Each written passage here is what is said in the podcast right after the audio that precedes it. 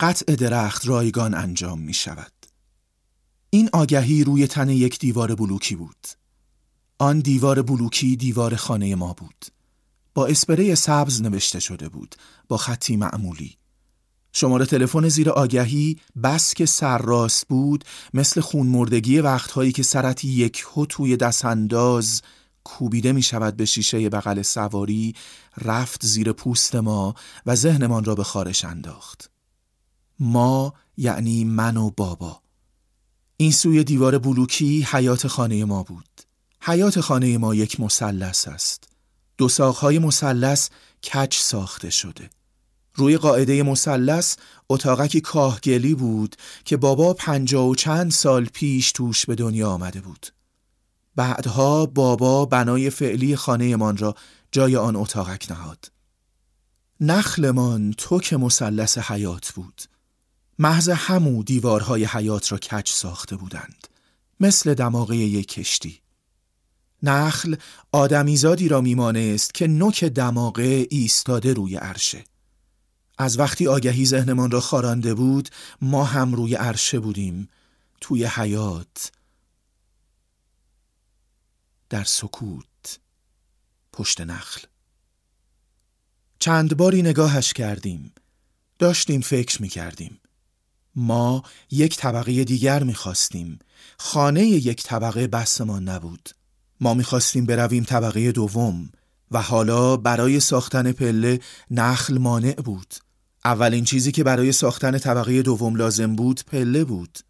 محض بالا بردن مساله برای تردد بناها و کارگرها. یک سالی این پا و آن پا کرده بودیم تا آن شب که آگهی را دیدیم. قطع درخت رایگان انجام می شود.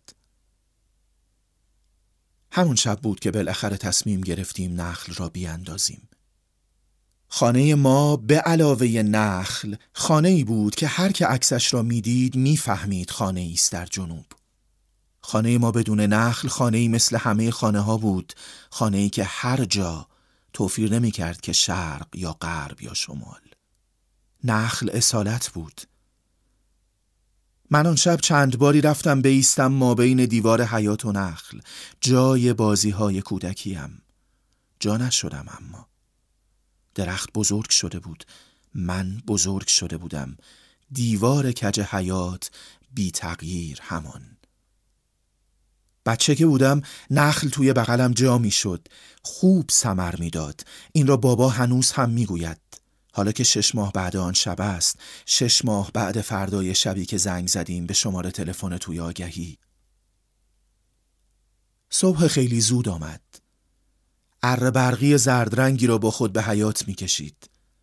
برادرم رفت کمکش. صاحب اره برقی همسن بابا نشان می‌داد.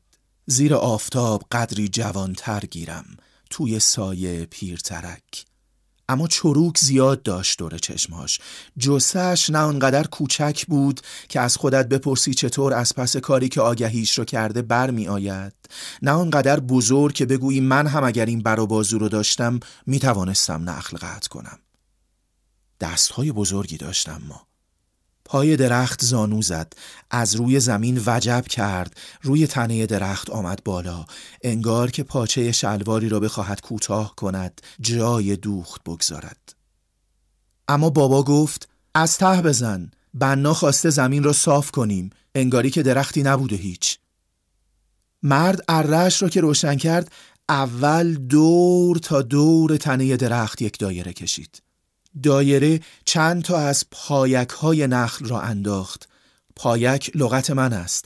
دور تا دور تنه نخل پایک پایک است. چیزی مثل گلبرگ دور گل اما چوبین و سفت و ستبر. اسم اصلیش راکوبه است. یعنی چیزی که برش سوار می شود شد و پاروش می شود گذاشت. محلی ها بهش می گویند کرب. مردان جنوبی پا می‌گذارند روی کرب ها هر کرب می شود یک پله. بالا می روند تا برسند به سر نخل و خرمهاش را بردارند. اره مرد دکمه ای داشت که قدرت موتورش را کم و زیاد می کرد مرد آرام آرام قدرت موتور ارش را بالاتر برد و تیغه ارش توی دایره دور تن نخل فروتر رفت. هرچه بیشتر به عمق تن نخل می‌رفت دور موتورش را هم بیشتر می کرد. بابا شب قبل به سفارش مرد که پشت تلفن گفته بود درخت را آب داده بود. مرد گفته بود خاکش که خیس باشد راحت تر از خاک جدا می شود. از صدای اره مرد ترسیدم. رفتم آنور خانه توی سایه ایستادم. انگار که سایه امنیت داشت. انگار که ایمنم می کرد از ترسی که در قررش اره مرد سمتم پرتاب می شد. اره فروتر می‌رفت و فروتر و درخت رو به دیوار کج شد. سایه های حیات جابجا جا شد. من ایستاده بودم توی سایه من که شماره مرد صاحب اره را داده بودم به این فکر کردم که اگر من شماره اش را به بابا نداده بودم الان مرد توی حیاتمان نبود آوندهای چوبی تنه درخت آویزان شده بود. به گوشتی میماند که چرخ شده باشد و رشته رشته از چرخ گوشت بیرون آمده باشد. حالا دوایر سالهای عمر درخت پیدا بود. خیلی پیدا. خسته شد مرد. چای خواست. تا هرت آخر چای ده دقیقه طول کشید. درخت ده دقیقه در احتضار بود. رکهاش آوندهاش آویزان بود. ساعت ده صبح روزی از روزهای تابستان است. درخت کج شده را بلندترین صدایی که از اره برمیخیزد روی زمین میاندازد.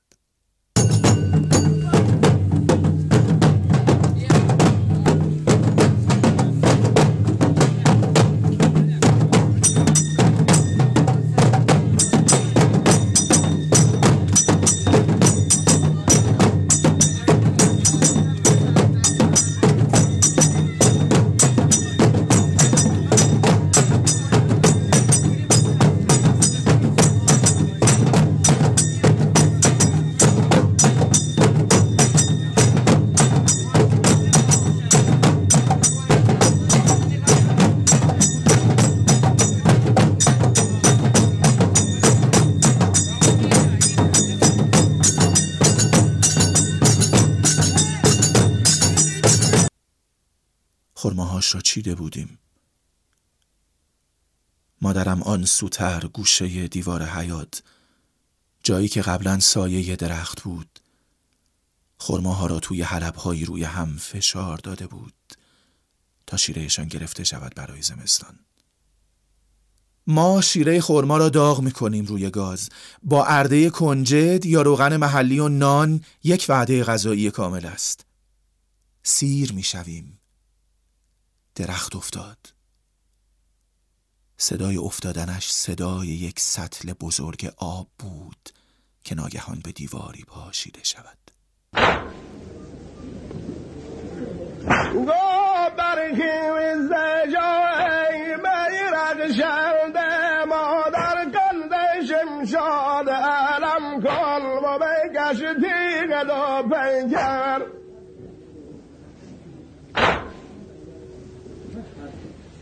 ایشتر زل به سیف مرکشون حیدر صفدر همچو تومار بی پیچان تو زی حمله شکر کافر.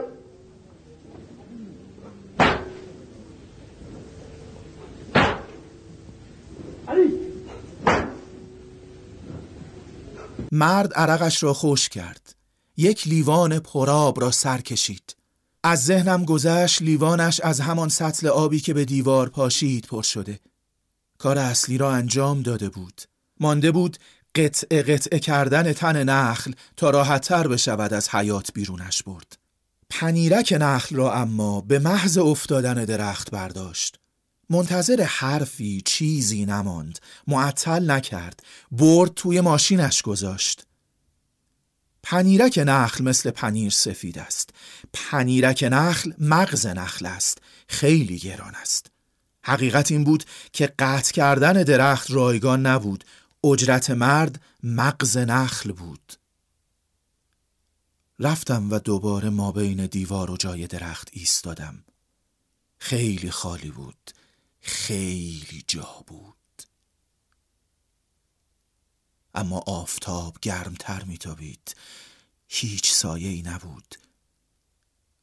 یک نفر کم شده بود از ما.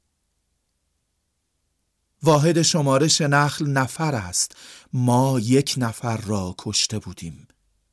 من و بابا و برادرم. آگهی را من دیده بودم. نخل مانع بود. بایست برداشته می‌شد. من بابا برادرم این جمله را بارها توی این شش به زبان آورده ایم و باز هم می‌دانم که به زبان می آوریم تا تا همیشه تا هر وقت. تا تا خودمان را مجاب کنیم. آخر ما یک نفر را کشته بودیم. مادرم می‌گوید نخل روح دارد. امم می‌گوید نخل هوری است. مادرم می‌گوید وقتی نخلی آسیب می‌بیند انگار یک نفر دارد درد می‌کشد. بابا می‌گوید نخل مانع بود بایست برداشته می‌شد. من می‌گویم نخل مانع بود بایست برداشته می‌شد. برادرم می‌گوید نخل مانع بود بایست. بعد پشت خانه چاله دراز و گوت کنده بودیم. کشتهمان جسیم بود تناور بود. تن کشتهمان را قطع قطعه کرده بودیم تا زورمان به بردنش برسد. برده بودیم تنش را شرح شرح توی چاله انداخته بودیم. رویش را با فضولات حیوانات پر کرده بودیم. بنزین رویش ریخته بودیم و آتش زده بودیم. پنج شش روز کشتهمان میسوخت. شبها. سایه آتش. روی دیوار خانه. به شبه کسی میمان که خاطرش نمی‌خواست از ذهنمان برود.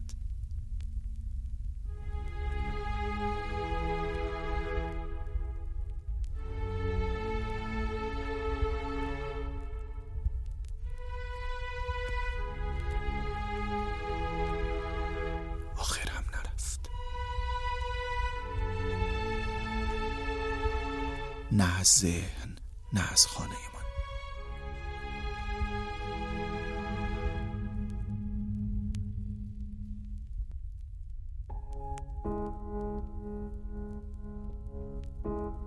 نوک مثلث حیاتمان را پاگرد راه پله پر کرده است حالا. می شود آنجا نشست چای نوشید اما نه با خورما. می شود نشست حرف زد اما یک نفر کم است. دیوار کج خانه دیگر دماغه یک کشتی نیست. حالا کجیش پیداست. وقتی او بود اینقدر کج نبود. جا زیاد است اما.